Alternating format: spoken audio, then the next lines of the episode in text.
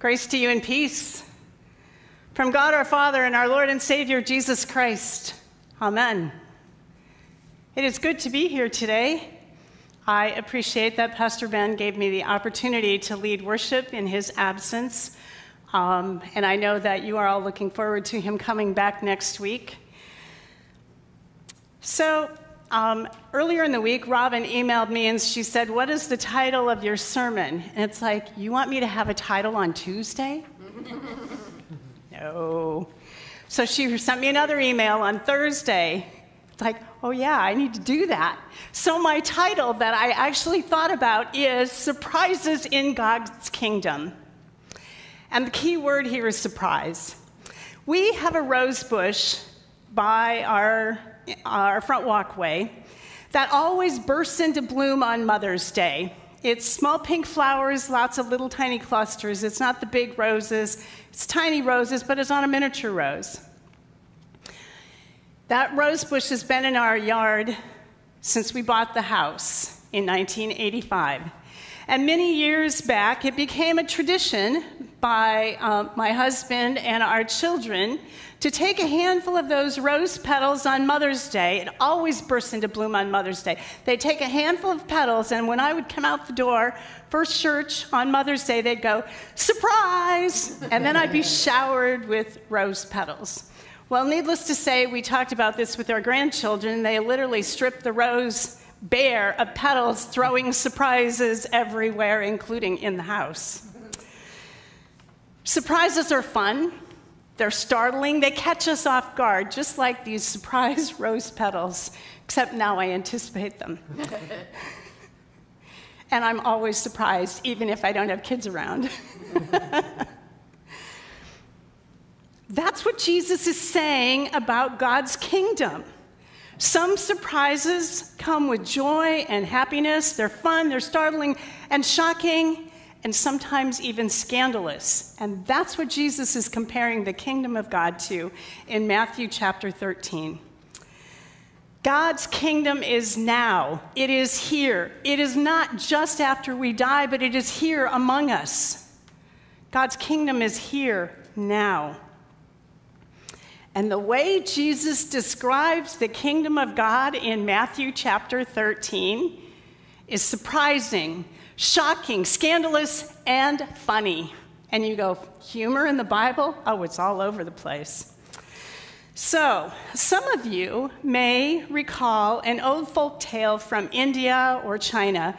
I actually um, looked it up again this week. It has origins in the Buddhist tradition. So, the folk tale is this there are six people, men who are blind, cannot see, and they are analyzing an elephant from various perspectives. The one who touched the side thought it felt it was a wall. The one who touched the tusk thought it was a spear. The one who touched the tail thought it was a rope. The one who touched the trunk thought it was like a snake. The one who touched the leg thought it was a tree. And the one who touched an ear thought it was a fan. They each had different images of what an elephant was, and they were all partially right, but they didn't have the whole picture. That's what Matthew chapter 13 is. Jesus is giving us a whole series of parables in sequence, trying to describe the kingdom of God. And it was like the seeing impaired touching an elephant and coming up with a description. So, we have several stories back to back over the past two weeks, plus today, three Sundays in a row. We've had sections of that, those stories. They're all different ways to help the listener, Jesus' disciples, and Matthew's audience, and all of those who have come along since Jesus and Matthew who have read and heard these stories. It's helping us understand who is God who is Jesus and what did Jesus come to do?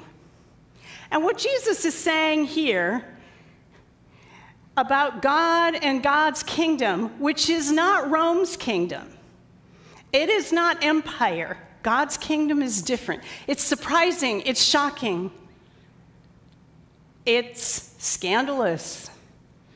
And it's all different ways of describing what God's kingdom is. Jesus uses metaphors that are easy for his audience to understand. And in many ways, they're very funny. You have to imagine they sit there and laugh at these ideas of what God's kingdom is like. Now, I have to say, these collection of parables are part of a larger teaching of Jesus. Matthew's gospel is divided into five teaching discourses. This is the third out of the five, it's right in the middle. So, Matthew's main points in his gospel, all 28 chapters, is who is Jesus and what does it mean to be a follower of Jesus? So Jesus is not just telling these stories, and Matthew is not just recounting the story of Jesus, but he's telling the story in order that we might all grow in faith and become followers as well. And Matthew wrote his gospel to a community of followers of Jesus in Antioch in the midst of the Roman persecution after the fall of the Jerusalem temple. Now, Matthew chapter 13 come is a response to Matthew chapter 12. And you say, well, what was in Matthew chapter 12? I knew you would ask. the Jewish religious leaders had a debate with Jesus about who he was, and they started to plot his death as early as Matthew chapter 12. Now, they believed that Jesus was against God, like Satan, an adversary. And so they thought he was a threat. So Jesus responds with a series of stories, funny stories, about who is God and what is God's kingdom. And how do we, as followers of Jesus, live in God's kingdom? These stories are answering the question why don't the Jewish leaders believe in Jesus? And how does Jesus deal with those who reject him? That's all part of what's encompassed in these series of stories. So, how does Jesus deal with this? He tells more stories. So, two weeks ago, we heard the parable of the sower who went out to sow and he threw on rocky ground and hard soil, and the birds came along and eat the seed.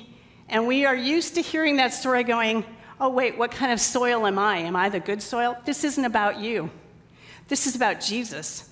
This is about God's willingness to sow extravagantly and sow grace wherever it falls and it blooms where it blooms. But God doesn't care because in the end, God is God. And so the next story after that was a story about the wheat and the weeds, and the enemy sowed weeds in with the wheat. And the funny thing is, the story of the wheat, the weeds that were in the wheat, is the weeds look just like the wheat. It's a particular kind of weed that the enemy sowed.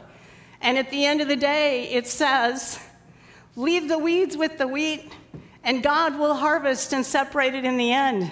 That means God is God and we are not, and God is judge and we are not. That's what Jesus is saying about God's kingdom. And so, we come on to these stories. God's justice is a justice of grace and forgiveness and mercy and invites us into a kingdom like that.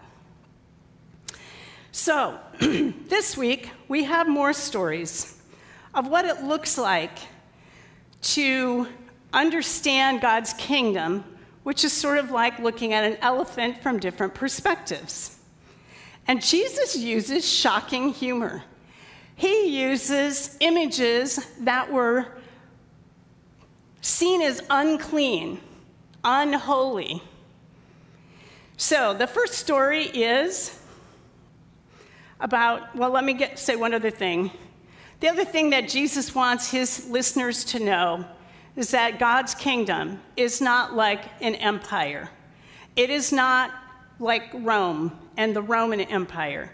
Roman, the Roman Empire was po- an empire of power and might.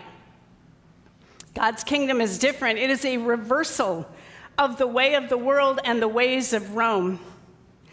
God's kingdom, in God's kingdom, the first will be last and the last will be first. In God's kingdom, anyone who seeks to save their life must lose it. In God's kingdom, Blessed are the poor in spirit, for theirs is the kingdom of heaven. That's what God's kingdom is. That's not a kingdom of power and might. And it's not the image of a successful empire, but it is the image of God who's present here with us on earth by his Spirit. God's rule doesn't let evil have the last word. In God's kingdom, death is reversed. And so, this is a shocking set of stories. They're earthy images, seeds, fields of wheat, a mustard seed, yeast, treasures, priceless pearl, and a net. These are images the peasant class would understand, and they're surprising and shocking and funny. So, a mustard seed, we, you know, I have mustard seed. I pulled some out of my cabinet for the children's message. Mustard seeds I use in making pickles. A mustard seed is small, it's not mighty. It's considered a weed, therefore, it's unclean. It's not a desirable crop. Who would plant it? They would know. No one would plant a mustard seed, it plants itself where you don't want it. A kingdom of God is like a weed well, the prevailing image of God's kingdom at the time was the mighty cedars of Lebanon. And this is the image that they had of God's kingdom, tall and mighty and strong. And Jesus said, No, no, no. The kingdom of God is a mustard seed. It's a little, it's a bush, but it grows so tall from this tiny seed that even the birds can plant their nest, put their nest in it. This was a joke. And the joke was on the religious leaders. This is funny to the people who are listening to Jesus. God's kingdom is like a mustard seed. This is surprising, shocking, scandalous that God would use the unclean. Well, the next one is yeast. How many of you are bread bakers? A few of you maybe have made bread from yeast? Well, maybe some of you know what yeast looks like. It's really tiny. This God's kingdom is compared to yeast in three measures of flour by a woman. Okay, well, first of all, for Passover, and um, when they had to leave Egypt, they used unleavened bread. They didn't let the bread rise. Yeast at that time was not bought in the grocery store, it was wild. You saved it like sourdough starter. So, therefore, it's somewhat of an indication of potentially moral corruption and impurity. And Jesus says the kingdom of God is like yeast, a wild yeast that raises the bread. And not only that, it's three measures of flour. Now, we don't know what that is, but I'll tell you, it's almost 50 pounds of flour. So, yeast and 50 pounds of flour makes a whole lot of loaves of bread. And this is all done by a woman. What? This is why this is hysterically funny. It's considered to be wild yeast, which is somewhat unclean. It is in a ridiculous amount of flour. And a woman. God is compared to a woman? What? Yes. God is compared to a woman. The kingdom of heaven is like a woman who put yeast in bread and it is working under the surface. We can't see the yeast working, we only see its results.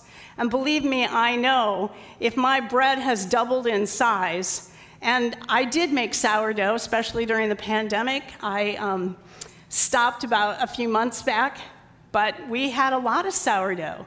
And you save that sourdough and you take that small amount and you put it with the next batch so you can make your bread.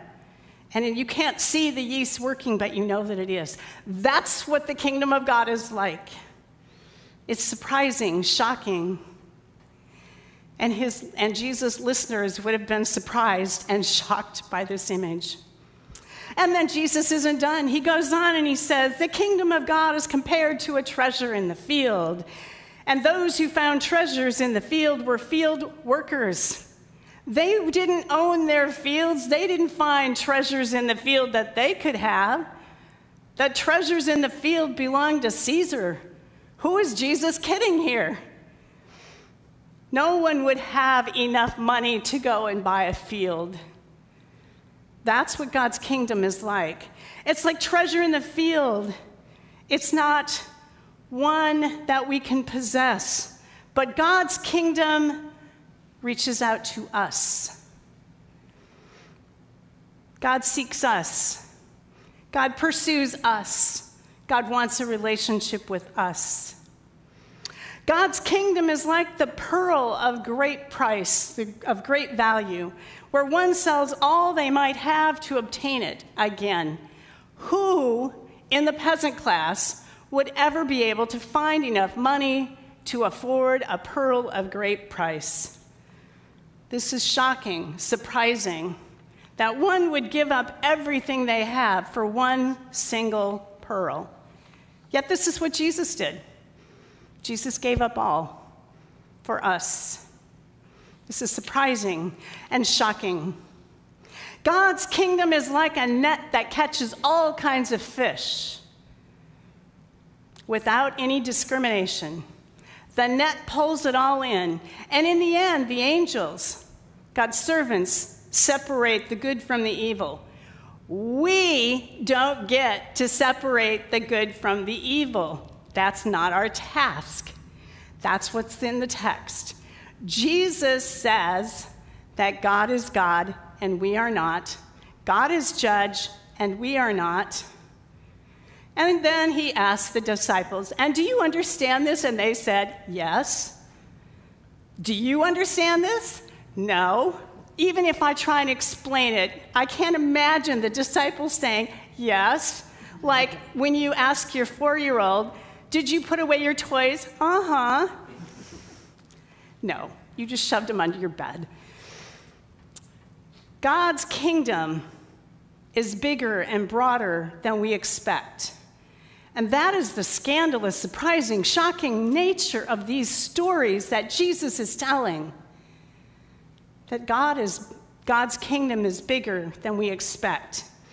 Then Jesus says to be like a scribe. Now, the scribe in Jesus' days are sometimes given a bad, um, a, a bad connotation. And they were the experts in reading God's word. They were the ones who could interpret it. So when Jesus talks about the scribes and the Pharisees, they were the ones who actually scribed. They wrote, copied the text so that they would have fresh copies of the text which would be what we call the Old Testament. So the scribes in God's kingdom are the ones who discern how to best use both what is old and what is new. It's ways to keep the kingdom of God fresh and relevant. This is the true nature of God's kingdom and what it means to be a disciple, a follower. To use what is the old, but not be stuck there, it's not just a dead tradition or a history lesson, but at the same time, to not just look at the fresh and new. Because God's kingdom uses both the old and the new. There is something more, there's more depth to bring that all together. The treasure of God's kingdom is as old as the wisdom of Solomon, which is actually one of the other texts appointed for today. And it's as new as hearing the words from Paul that nothing can separate us from the love of God in Christ Jesus our Lord. Paul writes those words at the end of the eighth chapter of Romans. We just heard them read by Greg. Romans um, chapters 1 through 8 is one long discourse, and we've heard it chunked up over the last few weeks. But that's the punchline that it we are justified by faith through Christ. And at the end of the day, nothing can separate us from the love of God in Christ Jesus. And nothing means nothing.